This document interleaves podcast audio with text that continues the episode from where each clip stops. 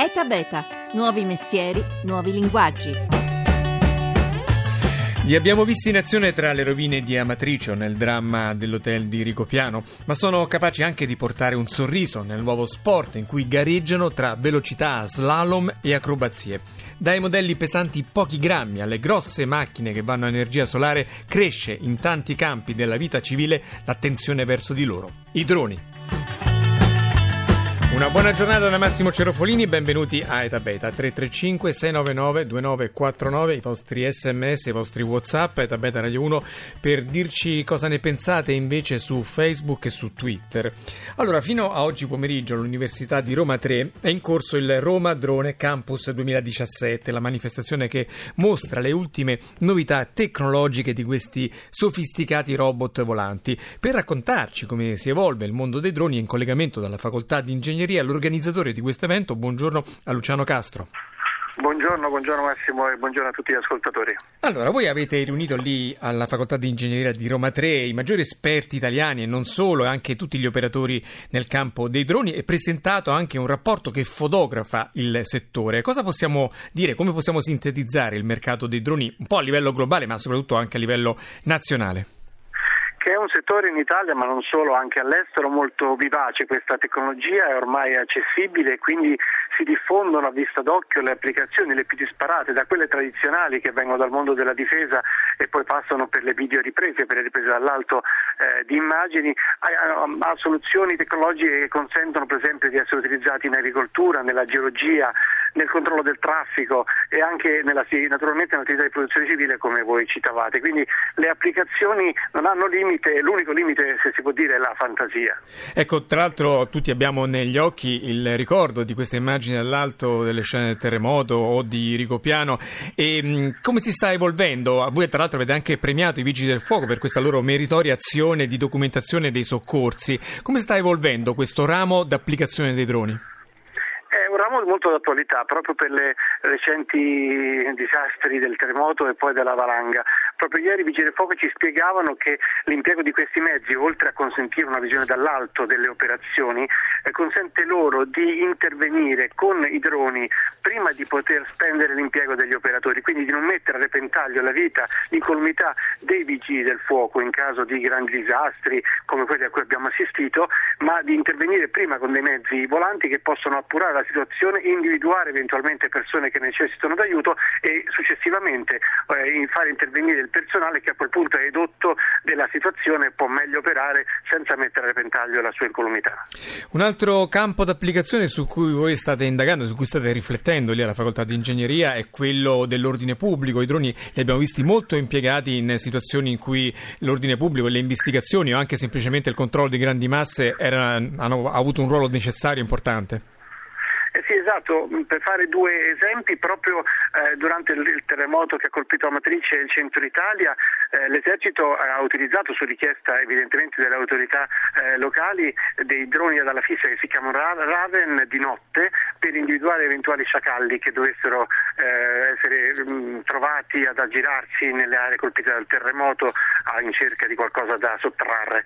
Eh, viceversa, più di recente, in una situazione molto più rilassata, quella, quella del Festival di Sanremo la Polizia di Stato ha portato un suo drone, anzi due modelli diversi di droni eh, che ha utilizzato per poter garantire complessivamente la sicurezza dell'area del teatro Ariston interessata dal festival. Appunto. Quindi le applicazioni sono diverse e la sicurezza è sicuramente uno di quei settori in cui l'impiego di questi eh, mezzi eh, verrà, crescerà ancora molto in futuro. Tra l'altro voi lì avete presentato dei modelli grandi pochi centimetri proprio per le investigazioni più delicate in cui è possibile fare anche spionaggio in, magari nei confronti di criminalità mafiose o, o terroristiche? Sono tecnologie queste mh, mm, mm, di microdroni eh, legate naturalmente al mondo della difesa e del comparto sicurezza, quindi eh, poco accessibili al mondo professionale e civile. Indubbiamente esistono queste tecnologie, vengono utilizzate dalle forze speciali, dai, dagli apparati di sicurezza, noi le abbiamo accennate evidentemente, ma ci dedichiamo soprattutto a guardare le grandi applicazioni eh, civili, comprese quelle evidentemente della protezione civile. E poi ci sono una infinità di nuovi usi, come diceva lei, soltanto la fantasia può limitarli, di applicazioni civili. Io per esempio avevo pubblicato sul nostro sito eh, dei mh, siti di vendita di case, ville e eh, situazioni immobiliari e che vengono come dire promosse attraverso appunto queste riprese aeree che sono molto spettacolari e molto convincenti poi per chi deve comprare. Voi lì invece avete parlato anche di un progetto fatto dal, da, da, da, dall'Automobile Club d'Italia. Di che si tratta? Sì, è un progetto interessante, anche questo in qualche modo legato al mondo eh, della sicurezza. La, L'Automobile Club Italia ha chiesto all'ENAC di poter montare dei piccoli droni eh, vincolati ad un filo eh, sui carri attrezzi, che solitamente sono i mezzi che per primi intervengono in caso di incidente automobilistico. Questi piccoli droni, se verranno autorizzati, potrebbero decollare al momento in cui il, il carro attrezzo giu, eh, giunge nel luogo dell'incidente e riprendere le immagini delle vetture prima che vengano vengano manomesse magari per questioni di soccorso o di viabilità. Questo consentirebbe di avere una fotografia georeferenziata con data, orario e quant'altro che potrebbe essere poi disponibile anche per la magistratura per poter appurare esattamente la dinamica eh, dell'incidente e eventuali responsabilità. E poi c'è un grande settore importante nell'uso dei droni che riguarda il monitoraggio delle strutture critiche come le gallerie o le dighe. Allora do il benvenuto a Davide Ghezzi che è il cofondatore di Archon, Arcon, non so come si pronuncia. Buongiorno, benvenuto. Buongiorno, buongiorno a tutti, grazie. Arci quindi come si pronuncia la vostra azienda? Arcon. Arcon. Ecco, allora voi tra l'altro, oltre appunto ad avere questo interessante ramo, coltivare questo interessante ramo dell'uso dei droni, che è quello soprattutto di monitoraggio di queste infrastrutture, avete creato un sistema innovativo per rendere completamente autonomo mh, l'ispezione, quindi avete usato una cosa di grande moda in questo momento che è l'intelligenza artificiale. Come funziona il vostro sistema? Ma il sistema è molto semplice, noi siamo partiti ehm, pensando che i droni sarebbero, siamo partiti tre anni fa pensando che i droni sarebbero diventati una commodity, cioè qualcosa di, di, uso comune e anche molto eh, poco costoso, come eh, stiamo vedendo adesso l'evoluzione, do, dove ci sta portando l'evoluzione. Quindi ci siamo concentrati sull'aspetto eh, del, del, software, sull'intelligenza artificiale per fare muovere droni e flotte di droni contemporaneamente, quindi non solo un drone ma più droni, eh, in modo completamente autonomo, cioè svincolato da dal, dall'intervento umano, perché una delle difficoltà più importanti eh, nell'usare un drone è pilotarlo, c'è bisogno di, eh, di tanta esperienza. Con noi il nostro software eh, ovvia a, a, questo problema. Per poterlo fare però Abbiamo, eh, c'era, un, c'era, un, problema. Quindi in sostanza i eh, droni prendono decisioni da soli, quindi è molto importante in situazioni di rischio, vero? Certo, assolutamente. Il drone ha una missione eh, impostata eh, iniziale, eh, ma poi si adatta, eh, adatta il, sua, il, suo operato eh, per raggiungere l'obiettivo della missione alle circostanze eh, ambientali che possono cambiare in, in, in, in, qualunque momento, perché mh, appunto... Però forse la cosa per cui avete ricevuto il premio dal, dall'evento di Luciano Castro è questa piattaforma che somiglia un po' alla stazione spaziale di Star Wars. Ci dica un po' come l'avete organizzata questa cosa? Sì, è, una via di mezzo tra la stazione spaziale di Star Wars e la, e la cuccia di un cane, nel senso che eh, serve proprio eh, a, a, ovviare al, al, al, problema che avevamo per rendere indipendenti e autonomi questi droni. Il fatto che eh, hanno una batteria, tutti i droni hanno ancora una batteria molto limitata, quindi quando atterrano c'è bisogno di qualcuno che eh, li cambi la batteria o li ricarichi. Eh, non c'era nulla al mondo, quindi eh, noi siamo basati tra... Sì, la batteria tra l'altro dura una decina di minuti, quella ordinaria. Una decina di minuti, sì. Quindi tra Modena e Silicon Valley, dove abbiamo la nostra sede, eh, abbiamo studiato, ci siamo inventati una piattaforma che, dove eh, il drone ehm, si va, a, va, ad atterrare nelle, nelle eh, a poca distanza dalla piattaforma, le abbiamo attaccato delle ruote sotto, sotto, il drone e il drone si va poi a posizionare, entra in questa, eh, in questa specie di cuccia, ehm, si ricarica e può scaricare anche i dati eh, che nel frattempo ha, ha prelevato dalla, nella, nella sua missione. Nel frattempo la piattaforma ne tiene dai 4 a 8 eh, nel frattempo i, altri droni possono continuare la missione che è stata interrotta perché mh, molto semplicemente nella maggior parte dei casi la batteria è finita. E questa è la straordinaria inventiva degli innovatori italiani, giustamente premiata al Roma Drone Campus. Torno allora con Luciano Castro che è l'organizzatore di questo evento per parlare di un altro ramo di cui si sente parlare molto, quello delle consegne, non solo di medicinali, lì avete crea- raccontato un'esperienza, magari tra un attimo ce lo dice, però anche di, di esseri umani perché entro l'estate a Dubai partirà un servizio taxi fatto con i droni senza pilota. Ci racconti un po' questo mondo delle consegne? Eh sì, la, la, tecnologia del pilotaggio remoto, naturalmente legata alla, a macchine eh, che non prevedevano il pilota a bordo, questa è la filosofia eh, di base, però non, non, non, non, impediscono che a bordo invece che oggetti, merci o sensori possa essere trasportato l'uomo e quindi la stessa tecnologia sta sempre più presentandosi come un'opportunità per il trasporto personale o il trasporto passeggeri. Questi esperimenti nell'oriente del mondo eh, probabilmente sono, sono, convincenti perché è lì che i droni eh, sono praticamente quelli, quelli, che conosciamo oggi più diffusi, sono nati, vengono costruiti, le maggiori aziende produttrici di droni al mondo sono in Cina eh, e che si spartiscono il, mercato, il mercato di queste piccole macchine. In un prossimo futuro probabilmente il trasporto merci prima e il trasporto passeggeri dopo, parlo del trasporto aereo e non solo, anche quello navale e quello su, su, su ruota, verrà affidato a dei mezzi che non hanno il pilota a bordo eh, ma che poi vengono pilotati a distanza. Tra l'altro appunto voi lì avete presentato anche un progetto di droni che lanciano, portano le medicine nelle zone remote e le consegnano, oltre al, al grande progetto di Amazon che vuole creare proprio il commercio elettronico di consegna tramite questi robot volanti.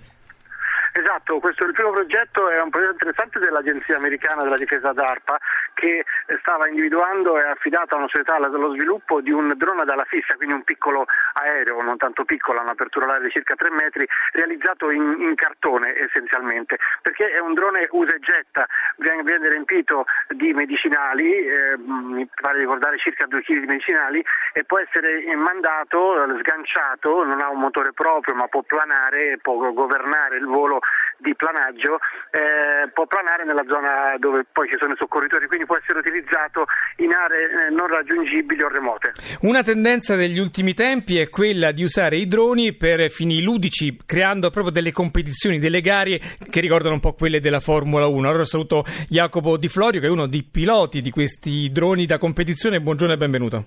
Buongiorno Massimo, buongiorno a tutti. Allora, che tipo di gare fate con i droni? Allora, innanzitutto devo fare una piccola premessa. Esiste il settore dei droni professionali, quello degli aeromodellisti ed infine quello più estremo che è quello appunto delle corse. Ehm, in questo caso nel settore sportivo devo dire che è un po' improprio chiamarli droni perché di fatto non lo sono, anche se in qualche caso possono essere perfettamente identici esteticamente, ma non avendo automatismi a bordo sono da considerarsi semplicemente multicotteri, però ovviamente li chiameremo droni per fini giornalistici e di informazione perché sono conosciuti così eh, a molti. Ecco, che tipo di gare fate? Su che cosa si esatto. misura la capacità dei piloti? Allora, questi mezzi possono raggiungere velocità elevatissime in tempi molto brevi, parliamo circa di 130 km h per i mezzi standard e 170 km h per le gare di drag, ma la cosa più impressionante è la velocità con il quale le raggiungono, da 0 a 100 km h in circa un secondo, un secondo e due, cioè neanche una Formula 1 potrebbe fare di meglio. E, ehm, sembra quasi eh, un teletrasporto, le immagini arrivano al pilota eh, velocissime, scorrono velocissime, specialmente volte quando si corre in spazi stretti nelle cosiddette gabbie, che possono essere ad esempio capannoni, grandi garage o palestre, eh, dove vengono chiuse con delle reti di protezione per evitare che possa uscire fuori strada e far del male al pubblico o al pilota stesso. Questi circuiti sono misti di curve ed ostacoli, eh, una gara di velocità fino all'ultimo sangue eh, molto simile ad una gara format, quello classico della Formula 1 o della MotoGP, quindi con prove libere, qualifiche e una gara finale con i piloti che partono allo stesso momento sulla griglia di partenza, con la grande differenza però che il pilota è seduto su una sedia o una poltrona più comoda in un punto fermo, non in movimento. Ovviamente non mancano scontri di volo, guasti o perdite di controllo. E poi esattamente come accade nella Formula 1, queste gare sono un laboratorio di eccellenza per testare soluzioni tecniche, miniaturizzazioni oppure scelte aerodinamiche da poi trasferire poi sulla produzione di serie, vero?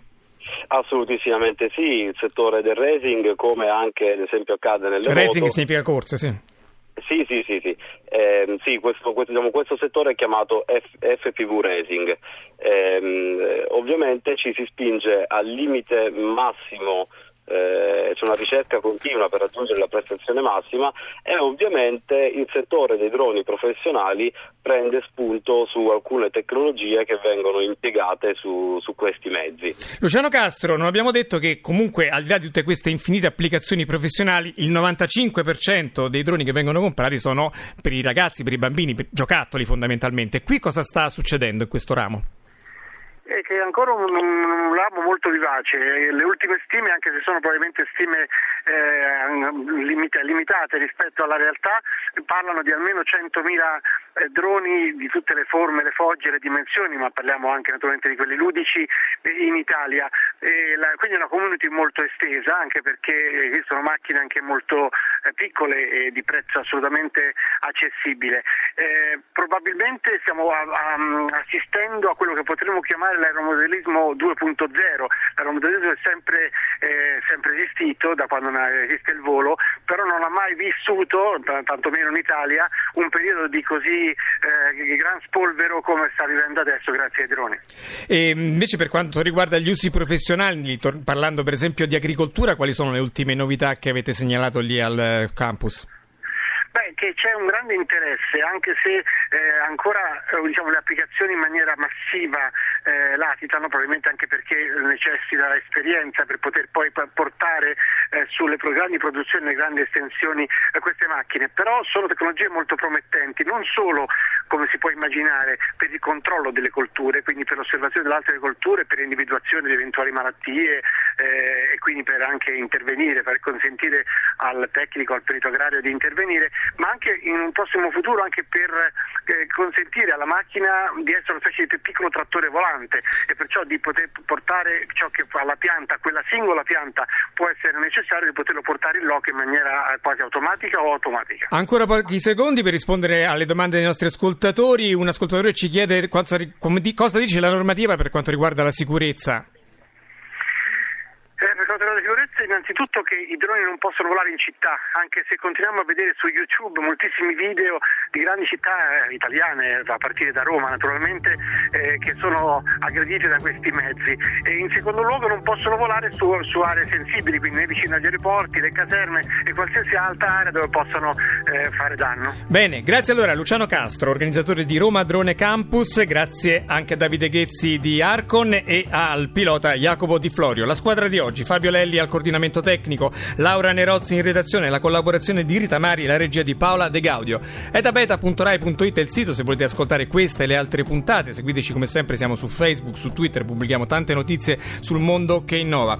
Ora ci sono i GR, poi c'è il live, domani parliamo di startup da Massimo Cerofolini. Passate una buona giornata.